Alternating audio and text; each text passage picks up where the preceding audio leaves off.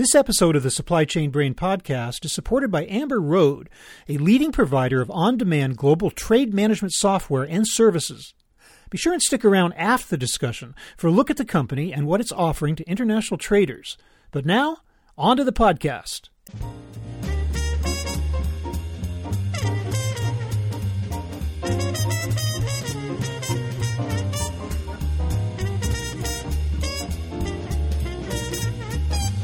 We've all heard about the stiff tariffs being imposed in the trade war between China and the United States. But that development barely scratches the surface of what's really going on in China today. Hi, everybody. I'm Bob Bowman, managing editor of Supply Chain Brain, and this is the Supply Chain Brain podcast.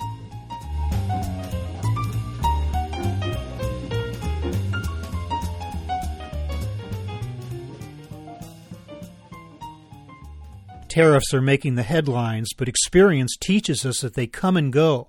What's equally important and more lasting are the changes that China is currently undertaking with regard to its regulation of trade. The Chinese government has mandated a wholesale reorganization of the agencies regulating trade, including a merger of China Customs with the agency that oversees inspections and quarantines. That gives a single agency much broader powers. Today we'll learn about what's going on behind the scenes from Gary Barraco, Director of Global Product Marketing with Amber Road. He sketches for us all of the major changes that promise to impact companies exporting goods to China. Turns out that many of those reforms will actually make trade with China easier, but it's essential that companies know what they are and how they should be responding. So here is my conversation with Gary Barraco.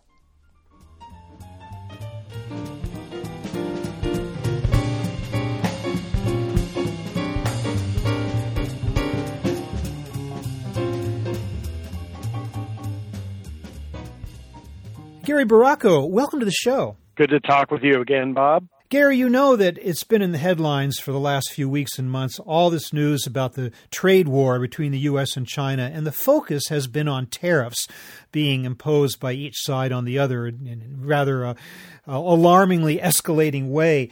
But I'm wondering if that is, in fact, the whole story of what shippers and carriers should know about doing business between the U.S. and China these days. What is it that shippers don't know about regulatory changes underway in China right now. It's so true. The ongoing trade war between the U.S. and China has taken center stage, but there is a whole lot going on behind that big wall. That and these changes are, have been enacted by China government and they're really being dwarfed by all this tariff talk that we've had. But these changes have equal importance and impact on, on, global trade. A lot of the shippers just aren't tuned into it quite yet. So, really, the Chinese government has not been sitting back and simply playing tariff chess with Trump. There's so much more going on. Early this year, in March, the People's Congress of China approved a state council proposal. And a lot of this is complex, as the Chinese government is very complex. It's structured with the national government and then all of your provincial governments. But the proposal really is a massive reformation of a lot of Chinese governmental agencies. And the emphasis is on those agencies that are managing import and export go figure that that would be the key after they're getting kicked around so much uh, in a trade war. So the restructuring plan is intended to simplify and or integrate bring together and merge many agencies in an effort that they can really just improve and streamline the operations for China trade and ultimately they believe that they're going to boost the economy. And if you look at some recent news reports, you'll see that the Chinese economy is starting to falter a little with some factory slowdowns. But customs clearance and, and market access measures on product quality and then all of the foreign investments coming into China are all under the microscope and part of these changes that the government put in place. It sounds like, unlike the tariffs, this actually, in the long term, is good news for traders, isn't it? Because if it does simplify procedures and customs procedures in China, going down the road, that's a good thing. Well, there's two sides to that because, yes, it'll simplify once you have adapted your supply chain operations.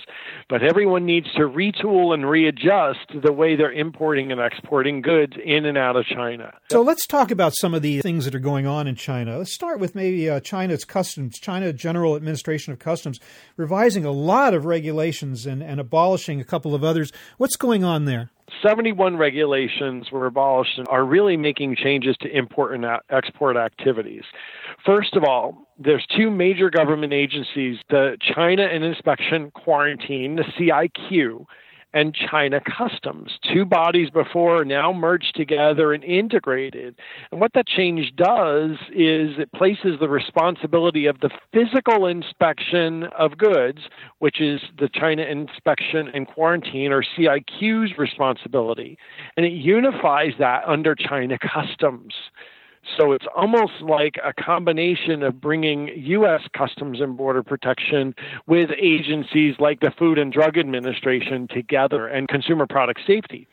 So this means that now Customs has jurisdiction and responsibility for the admittance measures and the taxation of all imports and exports, as well as the quality of the goods, the physical inspection as they're being brought in very novel concept. Yeah, once again, maybe we could learn something from that here in the United States in cutting down some of the bureaucracy. It sounds like a good idea that you have one central agency. And in, in addition to that, there is this idea of a single window for declarations for both customs and CIQ. Talk about what China's doing on the single window side. So, similar to our single windows, where you'd have two separate government agencies, now that CIQ and China Customs are one, you only have to apply your documentation to the single window portal and submit all of your declarations. But along with your physical inspection data, since CIQ is now part of that. And so that makes things a little more efficient. But like I warned you before, there's new submission requirements that need to be implemented into all of your current processes. So there's changes to be made with your documentation and the way you file with China Customs. Is this in effect right now? Yeah, the single window is open and it's moved into effect. Now, back in August, they also adopted a whole new HS code system. So, and that's something else moving from the original 10 digit to the 13 digit. And so that's placing more emphasis on the, the merge of the two functions of CIQ and China Customs. Does that square with the way in which the harmonized system is applied globally? It does work together with the global 13 digit system. The first eight digits of the HS code are the import and export tariff classification. Nine and 10 are customs supervisory numbers, and then 11 and 13 are for that inspection and quarantine. So there is a change to that, and you've got to be on top of your game if you're importing and exporting. So let's talk a little bit about some of these additional declaration parameter changes for customs and quarantine declaration requirements. What's going on there? 20 plus per- parameter changes there on your various declarations, and they really vary. So there needs to be deep research conducted and mainly for export and then of course after clearance so some changes taking place the Golden Gate 2 system, what is that exactly and how does that relate to what we're talking about here today? It's another portal like our single window, and it's the system for processing trade. What they're doing here is going down to the part number level with an expanded handbook for reconciliation.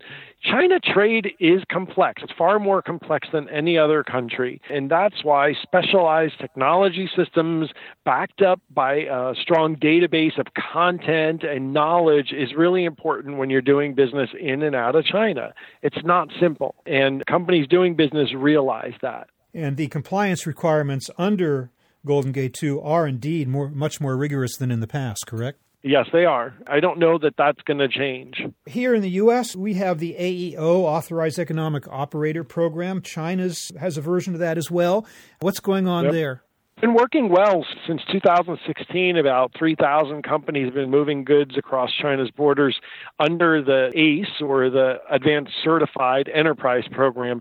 So it's similar to our AEO, it's the ACE or ACE program. If that isn't confusing you enough with our ACE program and our AEO program, but basically, as certified companies, you can enjoy the speedy processing, 49 different facilitation measures are streamlined through China customs, so your shipments move faster through the port with less scrutiny. Certainly a benefit for companies. They've seen inspection rates for ACE certified companies are about 50% less than other shippers.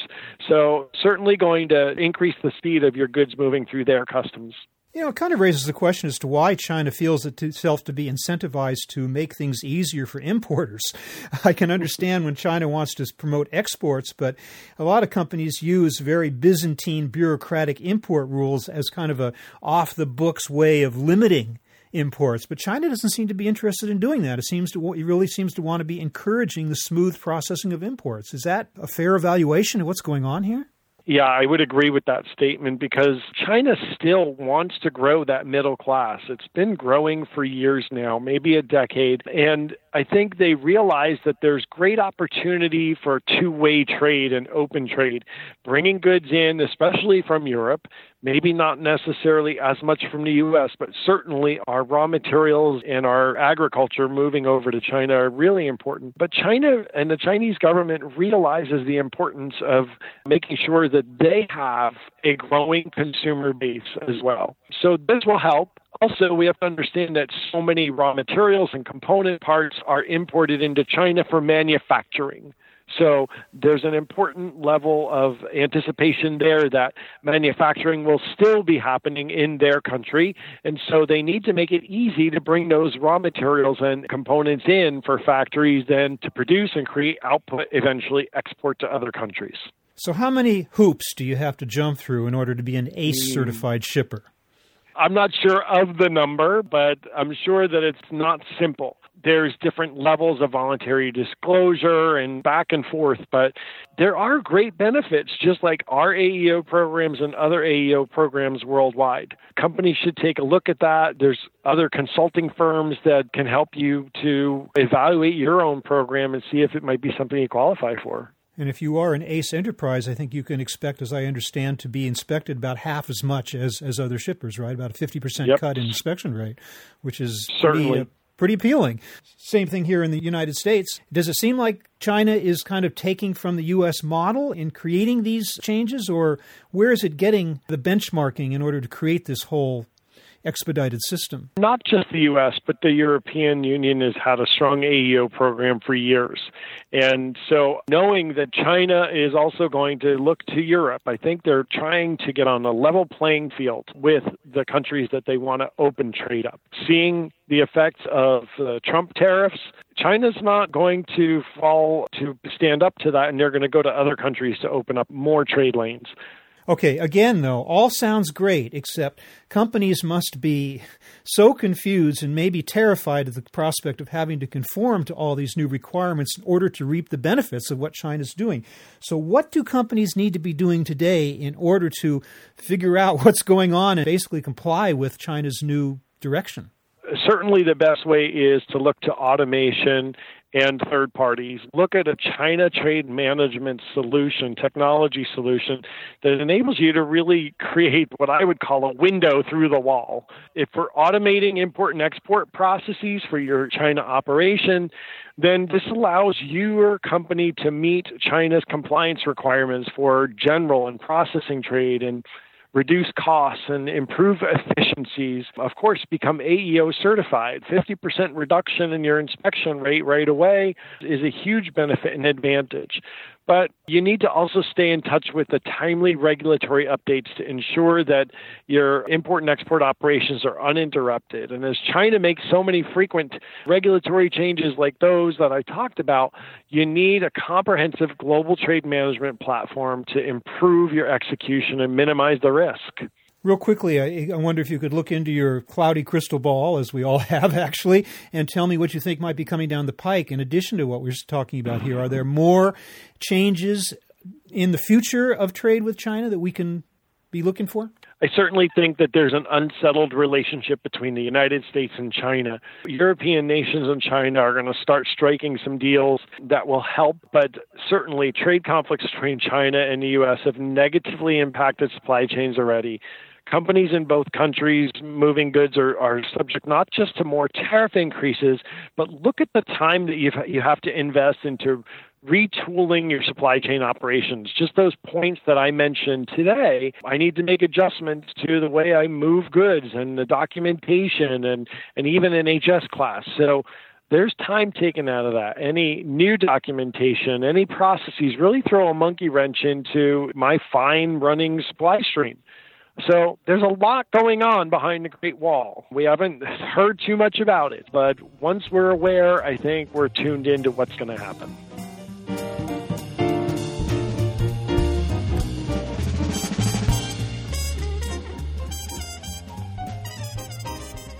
Gary, tell me a little bit about what Amber Road is doing to help companies meet these challenges that we've been talking about involving trade with China. China Trade Management to Amber Road is, is part of our general solution. We have a team on ground in Shanghai, a well established company, but our solution really enables you to automate those processes that are specific for China. That's because our team over there knows China policy. They've been living and breathing it, they're Chinese residents, they have connections within the provincial and Chinese government. And so it provides an advantage the solution really is multifold. A web-based solution for compliance management for all of your international trading and your shipment, your clearance, any workflow management and privilege. We do work with government, China government agencies, general trade processing, trade customs, CIQ. We're deeply involved at the government level. Bringing that expertise to the technology solution allows you to just do business better in and out of China. And that's why we have some of our major customers using China Trade Management to the best of their ability. When you talk about automating processes, one interpretation of that phrase could mean that people aren't really involved anymore, and I'm sure that's not the case. Amber Road has its own army of experts who kind of mm-hmm. help to underlie the technology and, and make it work. Is that not the case? Why, certainly. But once you apply a regulation to a product, a purchase order, and a recipient and shipper. While the system can automate the, and determine what type of documentation is necessary, what duty and tariff you're going to pay, someone needs to verify that, right? And, and actually give it the okay and press that button and say, proceed with this solution. There's a lot that's automated, and we take the guessing out of it, which is the human side, but then we still need people to make sure that the trade is processing properly and flowing. You need the continuous monitoring feature, do you not? Mm-hmm. Is it basically on exception reporting? Because I think no shipper or company wants to be staring at a screen every single minute when things are going okay, but is that basically the philosophy behind it? Yes, all of the Amber Road platforms are based on management by exception. There's no way you could stay in tune to every shipment and, and watching and monitoring. When something needs your attention, it'll be called out and escalated as necessary. How is your solution evolving with the evolution of technology and the coming of artificial intelligence, machine learning, the cloud? You talk about looking forward, what how some of those things might impact what you offer the marketplace in the future? Yeah, we're looking at all of the, the plugins for digital technology. We're first trying to explain what a digital supply chain is, knowing that so many supply chains are not truly digitized by today's definition. But then as we look to blockchain, we look to IoT and integration layers from other providers, looking forward to machine learning and how AI can play into that. There's a lot going on behind the scenes at Amber Road, too, so that we're going to provide the best solution to our customers. Gary, I want to thank you so much for helping us to get a peek behind the scenes of what's going on in China over and above the headlines about tariffs. Some of these far more important and more permanent changes. It really has helped to kind of understand what some of those are. So thank you for sharing that, as well as thank you for sharing what Amber Road is doing in order to facilitate shippers and carriers in their doing business with China. So, Gary Barraco, I want to thank you so much for being with us today. Thanks, Bob. Another great conversation.